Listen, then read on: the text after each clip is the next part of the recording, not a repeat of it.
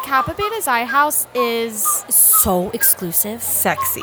fucking dramatic. clicky, Ugh, so over the top. So hot. snobby. Okay, like everyone hates them, but at the same time, like they want to be them. So This season on Sorority House.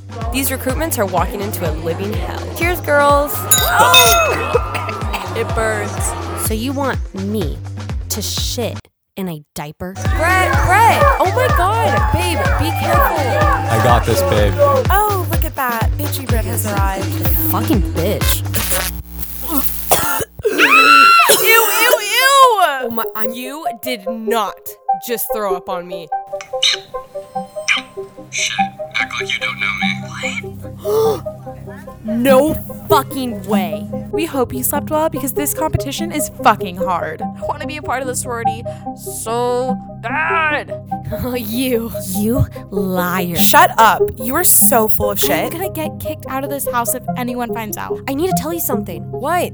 Is your boyfriend's name Brett? Yes?